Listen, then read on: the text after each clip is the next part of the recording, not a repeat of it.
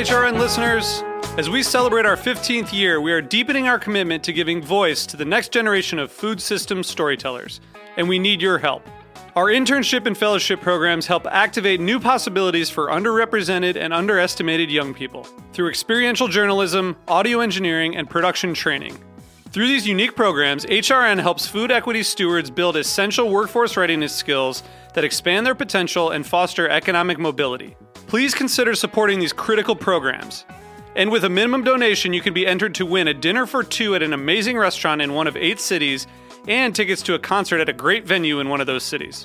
We have incredible partners across the country who have donated, as they also share our passion for helping to educate the next generation of food systems storytellers. Check out heritageradionetwork.org slash 15 to donate and enter to win today. That's heritageradionetwork.org slash 15 to donate and enter to win today. And make sure you donate before March 31st. Thank you.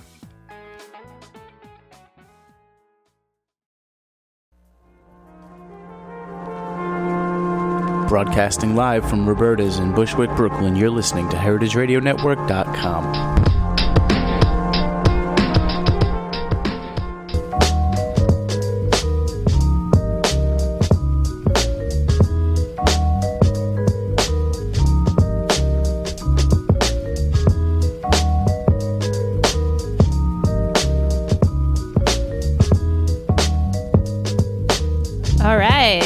It is Thursday, 1 o'clock, and you are tuned in to the Heritage Radio Network. You're listening to the Farm Report, brought to you by me, Erin Fairbanks, your host. We're coming to you live from the back of Roberta's in Bushwick, Brooklyn, on this gorgeous 66 degree March day. Guess it's really coming in like a lamb this year. Hopefully, it will not go out like a lion. Hmm. we are on the line today with Jeanne Hodesh of Grow NYC. Jeanne, welcome to the show. Hi, thanks for having me.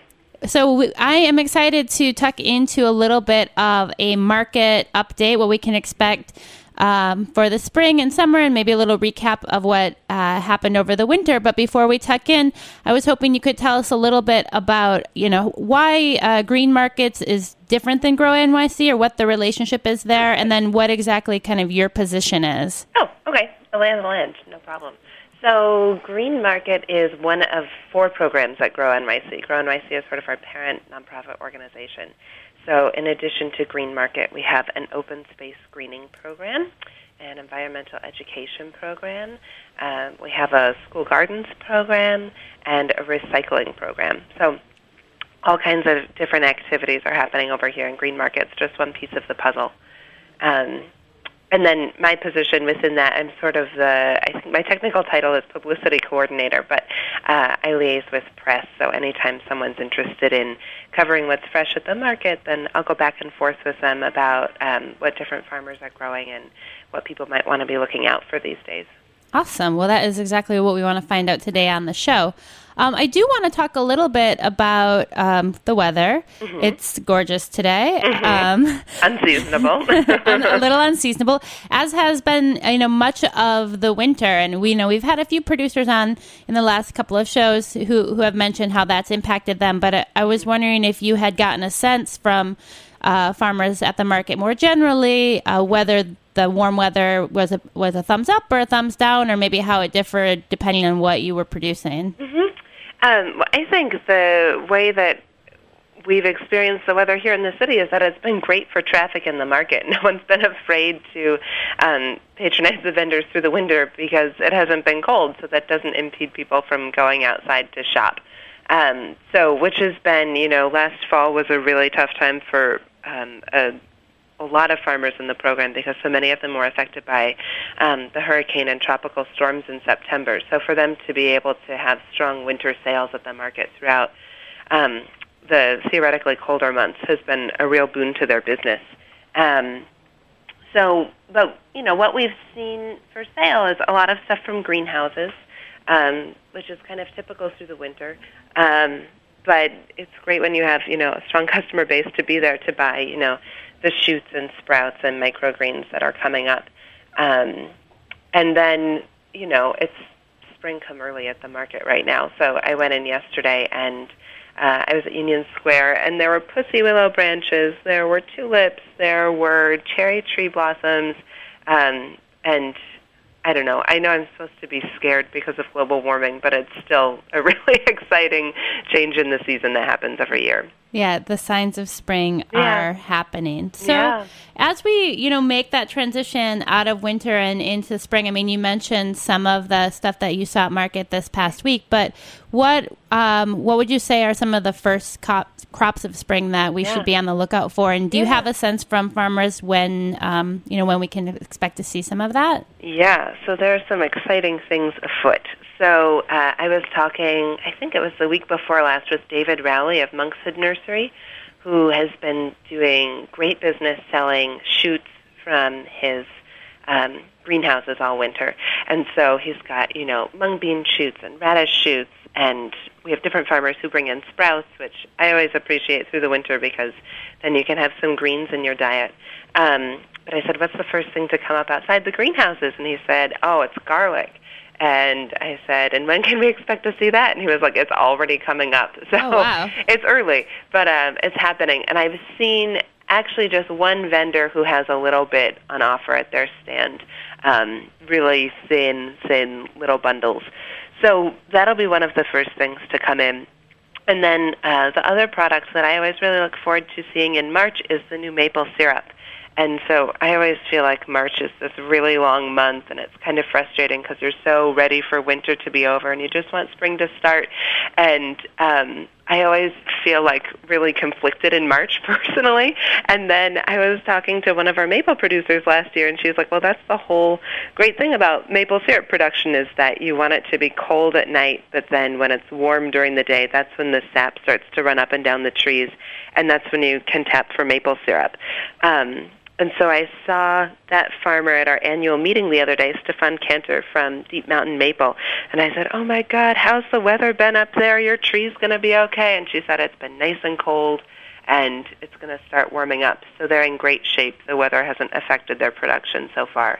And they expect the, the new staff to start running, um, if all goes well, I guess this week and next, and that we would have new syrup in the market um, maybe the week after next. Oh, that's exciting. I think it's always interesting to get, you know, maple syrup is one of those products you're like, oh, maple syrup tastes like maple syrup. And, and to get a chance to delve a little bit deeper into something like that and uh, where, where there's that overlap where you can kind of taste the 2011 season against the 2012 and start to d- dig into a little bit more about what makes a great syrup great, but then also how it, the weather really impacts um, the the flavor and, and the texture and the content from year to year. So Completely. definitely looking forward to that. So maple syrup, garlic, what else? Uh, and then I just talked to Lynn Fleming from Lynn Haven. She's a goat cheese producer. And I'd heard a rumor that she had birthed the other day like 105 kids all at once. And I went up to her and I said, Is that number true? And she said, 105. No, it was 150. Oh my gosh. crazy. Um, she said, but it's great because we were so low on on our product. We were, we were all out of our feta cheese. We were really low on Chev. I just had enough to get to our really big customers at 11 Madison Park and ABC Kitchen, and now all of a sudden her her cheese production is really you know it's back where she wants it to be, so she can meet the demand at the market. Um, so That's, I mean, that's great. I mean, goat is something we've been talking about a lot Mm-hmm. here at the radio, just, you know, bouncing off of our No Goat Left Behind Mm-hmm. project, which happens in October. But I think so, so many interesting things about goats. I mean, you mentioned that 150 number. It's like most goats have twins or triplets. oh, really? I didn't know that. Yeah, so so it's like every year you're you're getting you know your herd size can essentially have the potential to double. Um, but then also that you know if you're a cheese producer, what you're really tr- after is is the milk, and to get milk you need to have babies. And- Right. And, I know that uh, you know one of the things that's so great about her work is and her, her having the market at Green Market is she's really be able to have this outlet for her cheese, but also she, you know, I've talked to her over the years, has really no problem getting rid of her goat meat and bringing Yeah. that in and really having, um, you know, one market where she can sell both ends of what it takes to to produce those great things. So that's exciting. Exactly. And that's always one of my favorite things to to promote in the winter too. People are always asking me what's new. They always the the most common question I get in the winter is, "Oh, but you know, what else is at the market? It's just apples, onions through the winter." And I'm like, "No, there's so many exciting things." And one of one of my favorites to talk about is um, the goat meat that you see in the winter, just because it's a different taste that you might not think about, you know, when there's an abundance of other products through the year. But we had Lynn sells a lot of goat meat, and then we've also had um, goat sausages at Ardith Mae and Consider Bardwell. So I think someone has a chorizo sausage, and then there's sweet and mild sauces also. Sausages also, sorry. So, um, so that's you know delicious and exciting. Yeah, and can be a nice chance to, to step outside your protein box a little yeah. bit.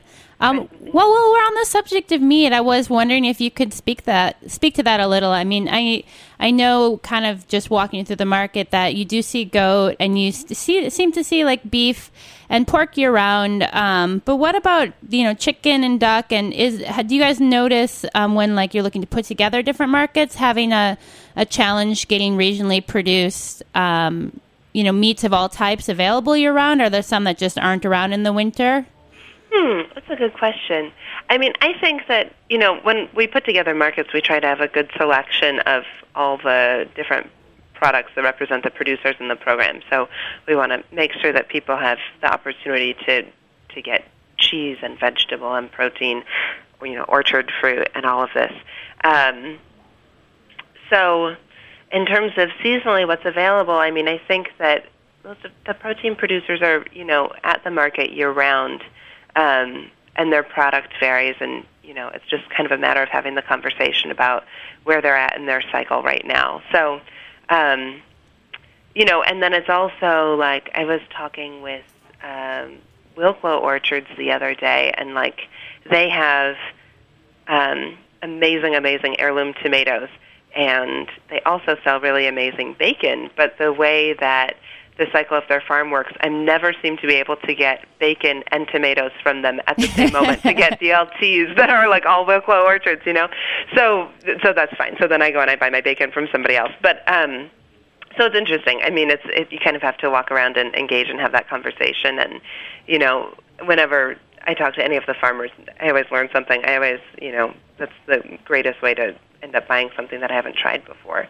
Um, is to have a chat. Yeah, and I yeah. would say I think it's also one of those things that, you know, to push yourself to think about, you know, really all things as being, you know, tied to a season, especially here in the Northeast.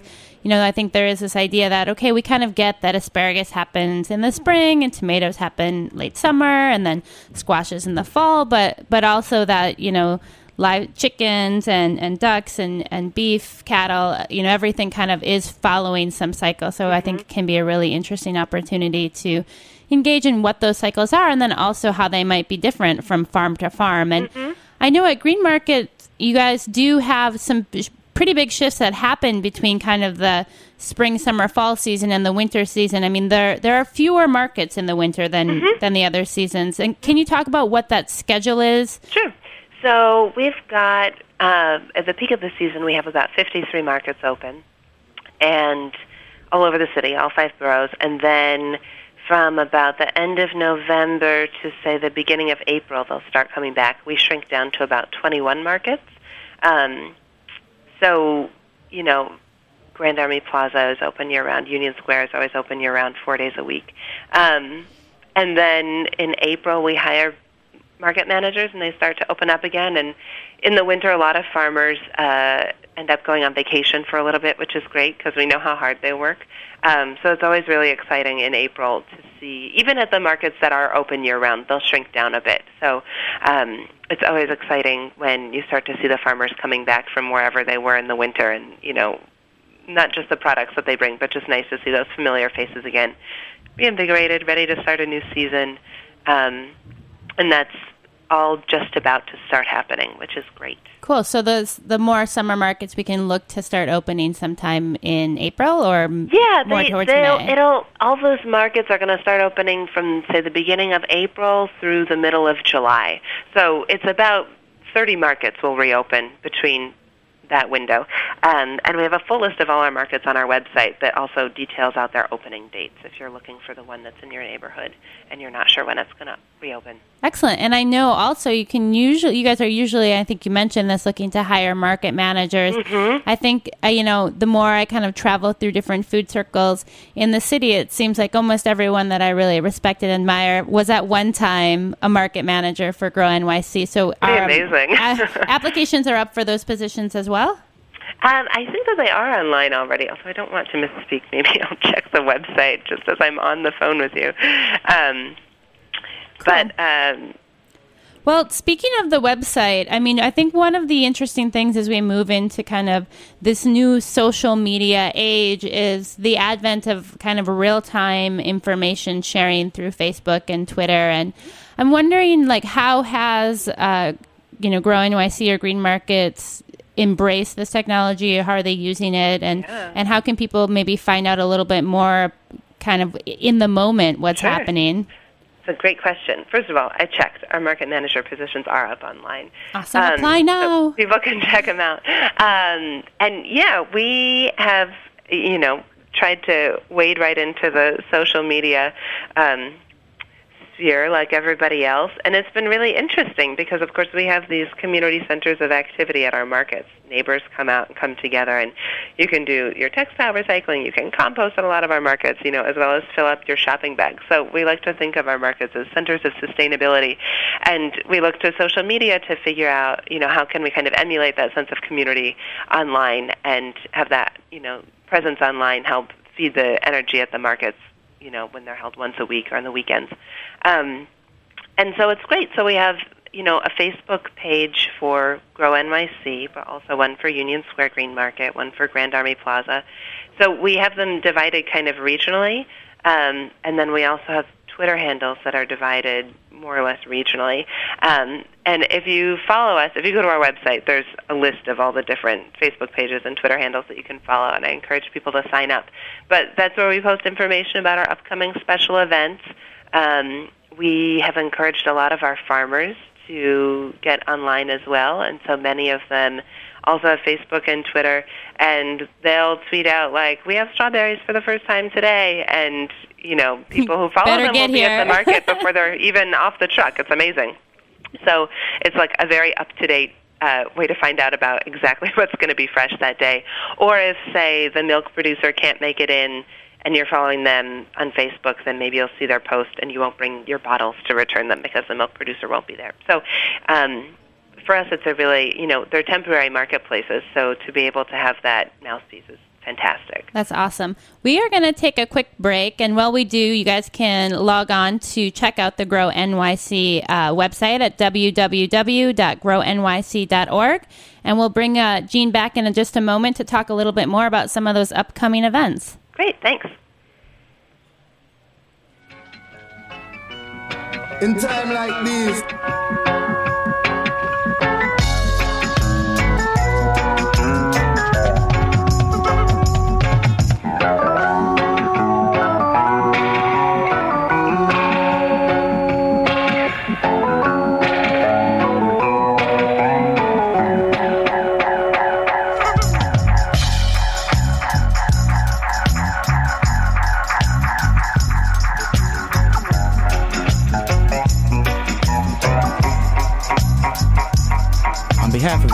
heritageradionetwork.com, we'd like to send a special thank you to the Hearst Ranch, our biggest supporter and longest running sponsor since we first started in 2009.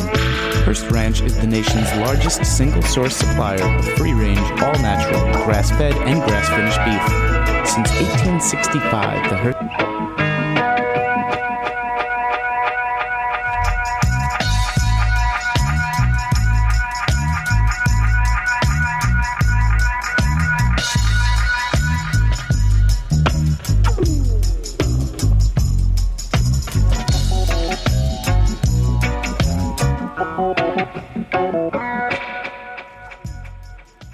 All right, we are back on the line with Jeanne Hodesh, the publicity coordinator for Grow NYC Green Markets.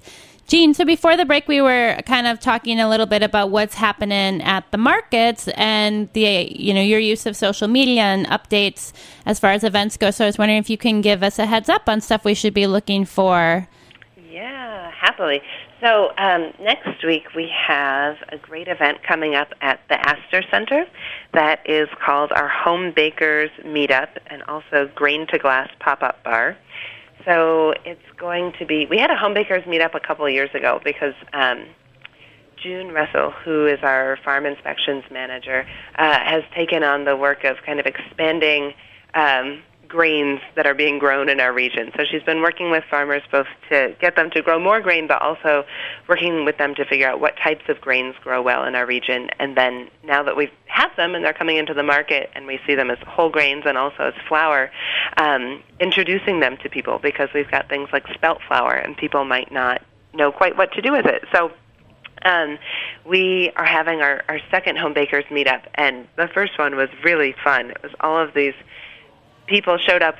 It's free if you bring a loaf of bread that you've baked with local flour. so you just all these people show up with their loaves of bread. And last I heard, I think our RSVP list is at like 50 people. So it's a lot of bread to try. Nice. So it's fun because Better bring a everyone big kind loaf. of lines up and gets to talk to one another, and they're all enthusiastic bakers. So you know, there- it's a certain mindset. They're all kind of locked into these very specific details and as you know, baking is a very scientific process. So there's a lot to discuss about um, how the different flours react and how how to get a good crumb, how to get a good crust, um, and the way all of these different flours taste. Also.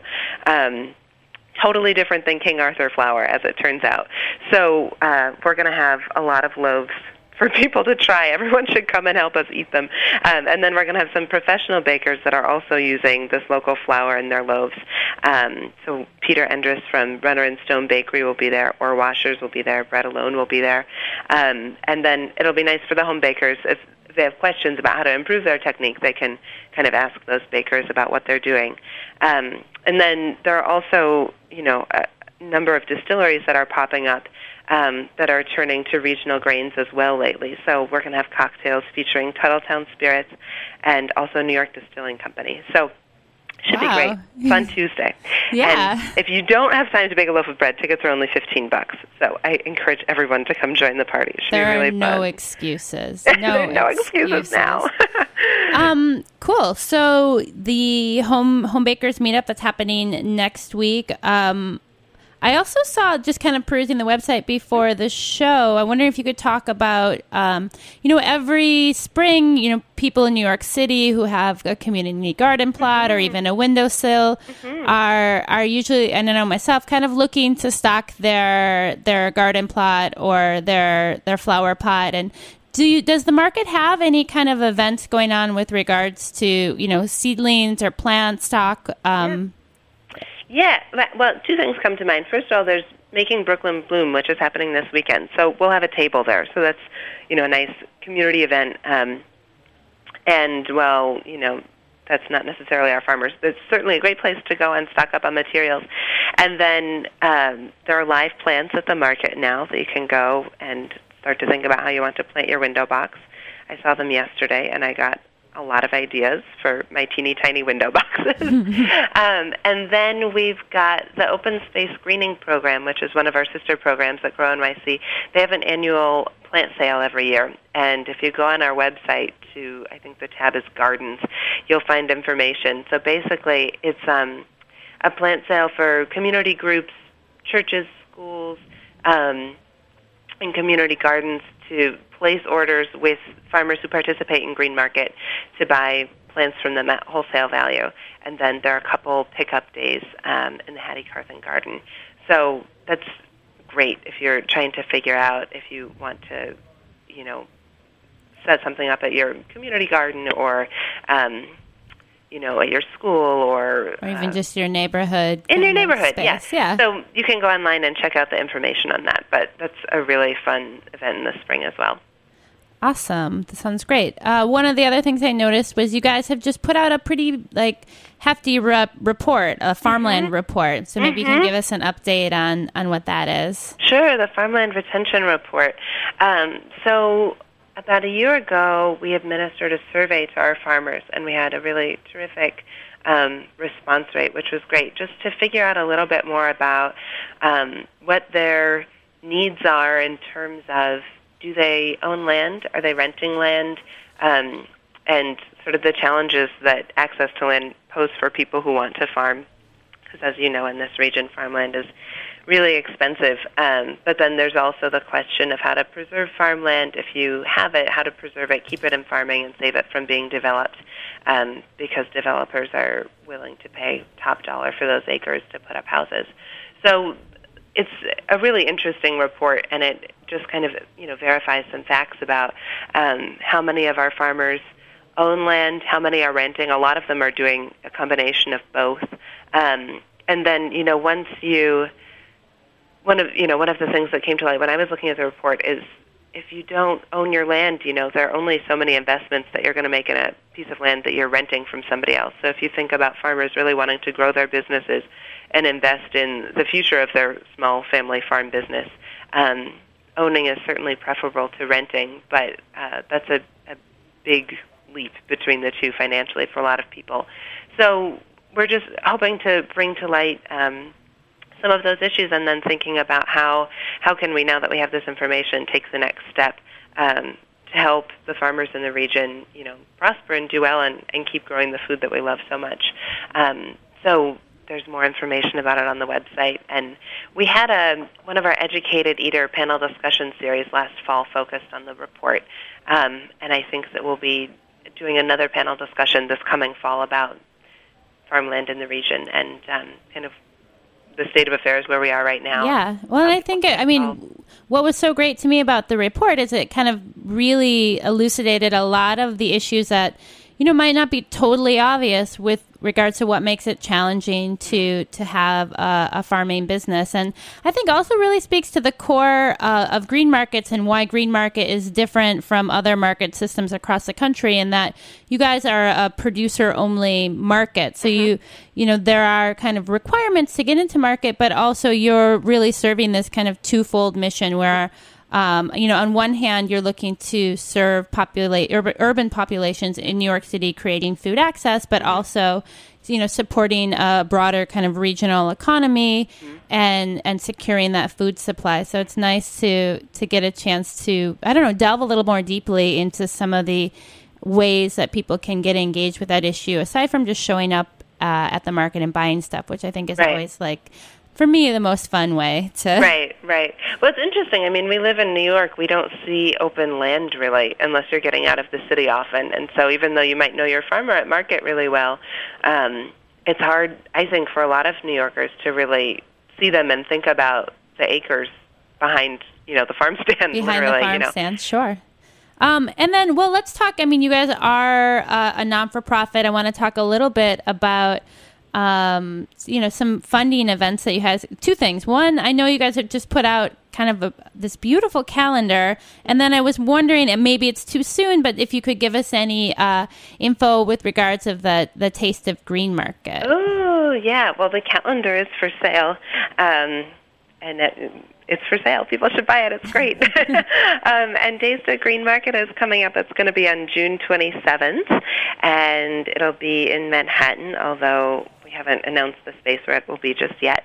But um, this is the fifth year that we've had the event, and I expect it will be really lovely again. It's um, always a, a terrific collection of the chefs who shop at the market all the time um, and really build their menus around what's available seasonally and when I talk to them as they're putting their menus together for the tasting items that they'll bring to the event, they always just, you know, they know the farmers by name and um, you know, as hardworking businessmen, business people themselves, uh, the chefs and farmers have a great deal of respect for one another. So it's a really nice, um, you know, event that brings our community together. So It'll be on June 27th, and um, tickets will be for sale soon, but you can mark your calendars now. Oh, awesome. I think it's like always one of my favorite events of the year. I mean, just kind of what a great chance to go to one spot and get to taste food from like all of the city's best restaurants and hobnob with the fancy folks of Green Market. Um. Plus, the farmers And the come, a lot of them, yeah. which is always really fun because they're not, you know, at work. They get to hang out for a minute and you can, you know, have nice chats with them.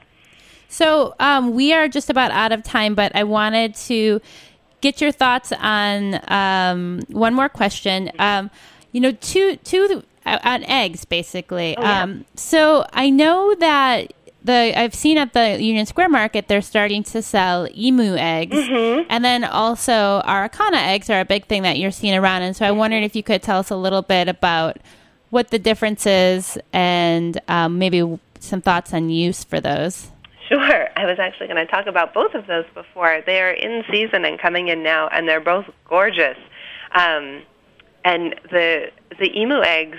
I mean, my mom's an artist. She came to visit last year, and she was like, "That's what I want for Mother's Day." She just wanted one to put on display, and in fact, you can get them, you know, to cook with, and it'll serve. Um, I think I saw. I think it's like the equivalent of about eight eggs one Wow. emu egg, and I think they sell for about fifteen dollars a piece. So you kind of need someone to help you eat it all. Um, but they also sell them hollowed out, so you can just have them on display, which is they're beautiful. Um, and then the Araucana eggs are um, smaller, kind of the normal size that you would see that you're used to seeing, but they're the most beautiful array of colors and they're so delicious and we have a number of farmers who sell them. But I also I like to blow them out and then just save the shells. I was talking to Kira Kinney from Evolutionary Organics the other day and uh, I bought a dozen of her really, really gorgeous Araucana eggs and I was like, I just want the shells and she said, I do exactly the same thing.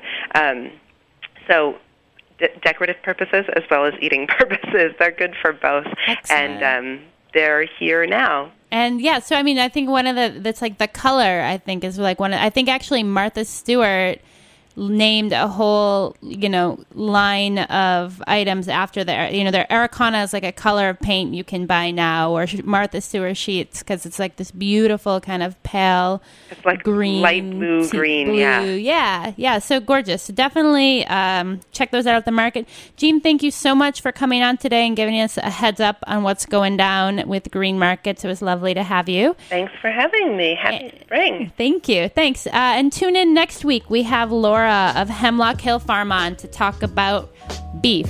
It's what's for dinner.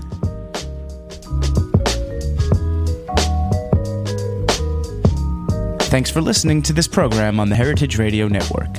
You can find all of our archived programs on heritageradionetwork.com, as well as a schedule of upcoming live shows. You can also podcast all of our programs on iTunes by searching Heritage Radio Network in the iTunes Store. You can find us on Facebook and follow us on Twitter for up to date news and information. Thanks for listening.